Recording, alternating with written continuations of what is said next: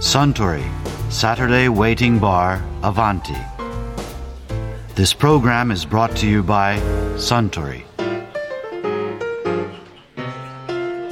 あスタンスプマンテを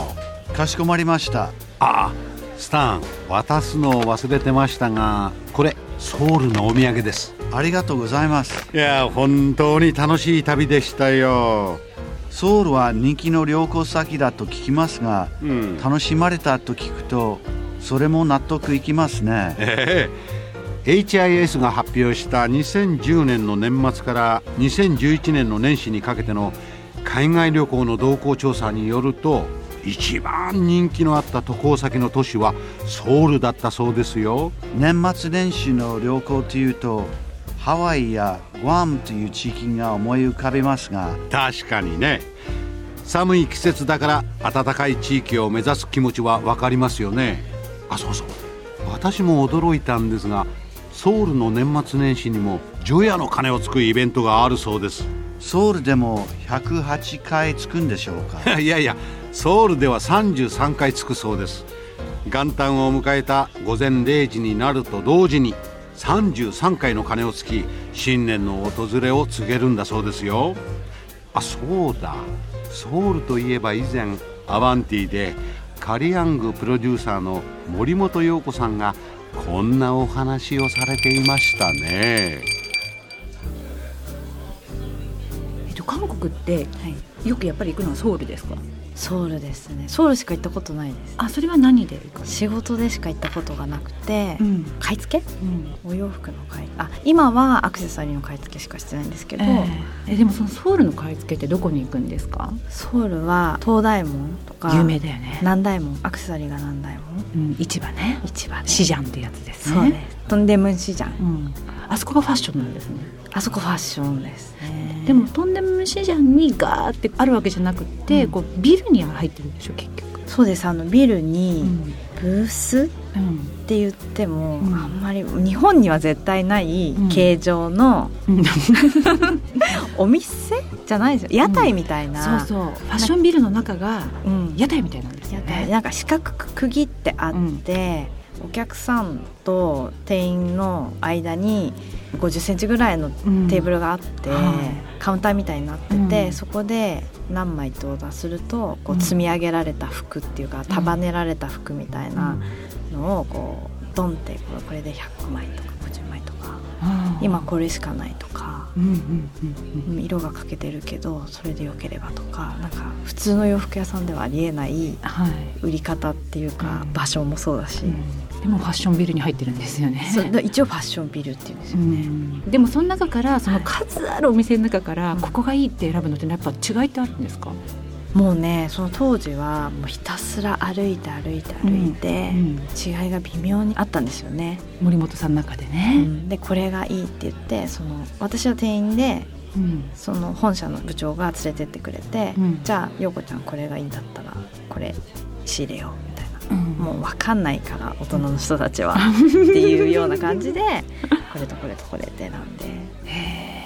それで注文つけたりするんですかここはもうちょっとウエストをシェイプして作ってくださいとか。あのね相当後からですねそれ、うんあの注文聞いてくれるようになったのは最近の話でえ最近当まで時はうんあったものをそこの店員さんにこう洋服のブランドネームを渡してつけてもらうような、なるほどそれにこのブランドのタグをつけてみたいなそう首の後ろにみたいなそう今じゃありえないですけど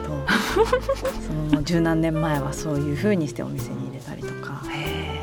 でもどこのブランドもやってたんでもう早く行って早く買ったもん勝ちみたいなソウルなんだうんソウルでしたねで今はどういうふうなやり方で聞いてくれるんですかもしソウルだったら洋服はもう買い付けてないんでわからないんですけど、うんまあ多分ある程度の修正とか、うこの生地でやってて選んで持ってけば作ってくれたりとかするんだと思うんですけどアクセサリーなんかは、うんうんまあ、今も私買い付け行くんですけど、ある程度パーツを組み替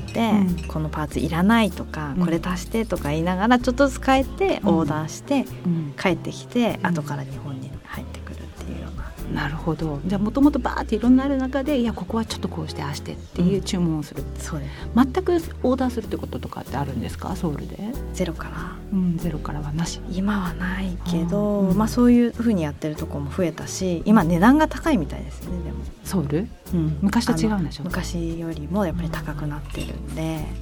でもまたあっちの人って顔が似てるから日本の人っていうのはすごくこう日本人みたいにちょこっと言えば分かってくれるみたいな、うん1言えば10分かるでしょみたいな、思ってるけど、うん違うでしょ、違うし日本語で接客してくれるから調子に乗って喋ってると、あもう商売のこと以外はちょっと分かんないとかで例えば一番困ったのでどういうことですかもう出来上がってきたものが違うあもう全然ありますよしょっちゅうでしょ違し、うんそのやっぱりそこのブースの中で寝たり食べたりしてるんで、食べこぼしえうん韓国のその赤いうんスープが飛び散ってるとかお洋服に、そうそこで多分バイトしてる子たちがそこで休憩も取るから、うんうんとかその韓国料理屋さんとか行った後ってうん洋服が美味しい匂いになっちゃうじゃないですなっかてますなってますいい香りですそれがなんか商品日本に入ってきたらもうすっごい韓国料理屋さんの匂いがするんです よニットとか日本でいうともう焼肉屋さんの匂いみたいななんか焼肉定食食べたでしょみたいそそういう匂いがお洋服にするのが困るって いうな面白いえ今もですか、今もねアクセサリーとか、うんあと生地の問屋さん行って可愛い生地の柄集めたりとかするんですけど、うん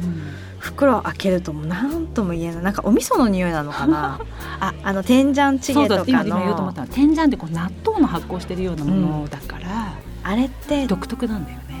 私大好きなんですけど私も好き、その後の匂いっていうのはまた別じゃないですか、全然 違うそこそれをこう食べ物屋さんじゃなくて会社で開けてプーンっていうの売るものなありのまに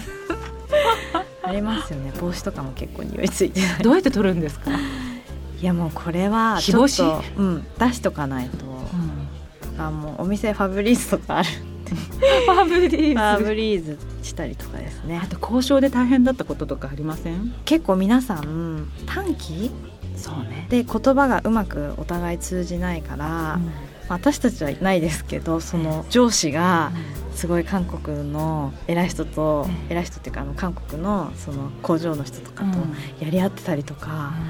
激しくてえー例えばそんなに怒るのっていうあー例えば例えば例えば喧嘩の仕方が日本人の大人同士の喧嘩じゃないなっていうのとかあとは知らない人だけど道端で女の人同士がこう殴り合ってるとか絶対1回は見るんですけどえ私見た声も大きいっていうか喋り方も早いじゃないですか。喋り方声が大きいですよねであのこうよバイクの荷物運ぶおじさんたちも多いから、メットで人を殴ってるとかなんで交通事故っていうか車のこういいいい言い争いみたいなとか。まあ短期ですよねでいつもその東大門とか南大門ごった返してるじゃないですか、はい商売人たちで、うんですっごい、まあ、活気もあるけど喧嘩もすごいなとそ思ってうなんだ見なきゃ行ったらえー、私たちいつもあの辺にしかいないんでよく見ますえ見たい でもその南大門とか東大門ってすごいおばさんたちがすごくって元気元気ですよねおじさん売ってないですよねおじさたまんにいるおじさんあんまりいないでしょ全然いないだから男働かずにおばさんはおばあちゃんになっても働いてるそうみんな地方からこう大きな風呂敷に荷物ガーってしょって道端で道端で売ってるでしょ、うん女だけですよね女だけどうなのこ れ韓国のそ男うおかしいおかしいでしょ女の子しかブースにいないでしょ、あでも最近、いるようになったんですけど本当にちょっと前は一人もいなかった女性がいかに働く国なのかっていうことですよね。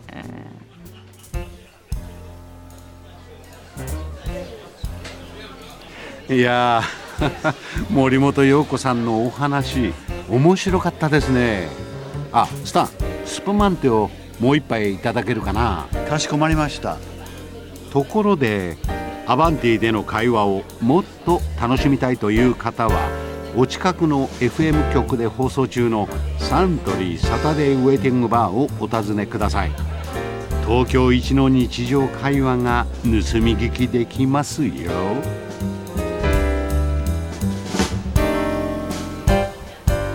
Suntory, Saturday Waiting Bar, Avanti. This program was brought to you by Suntory.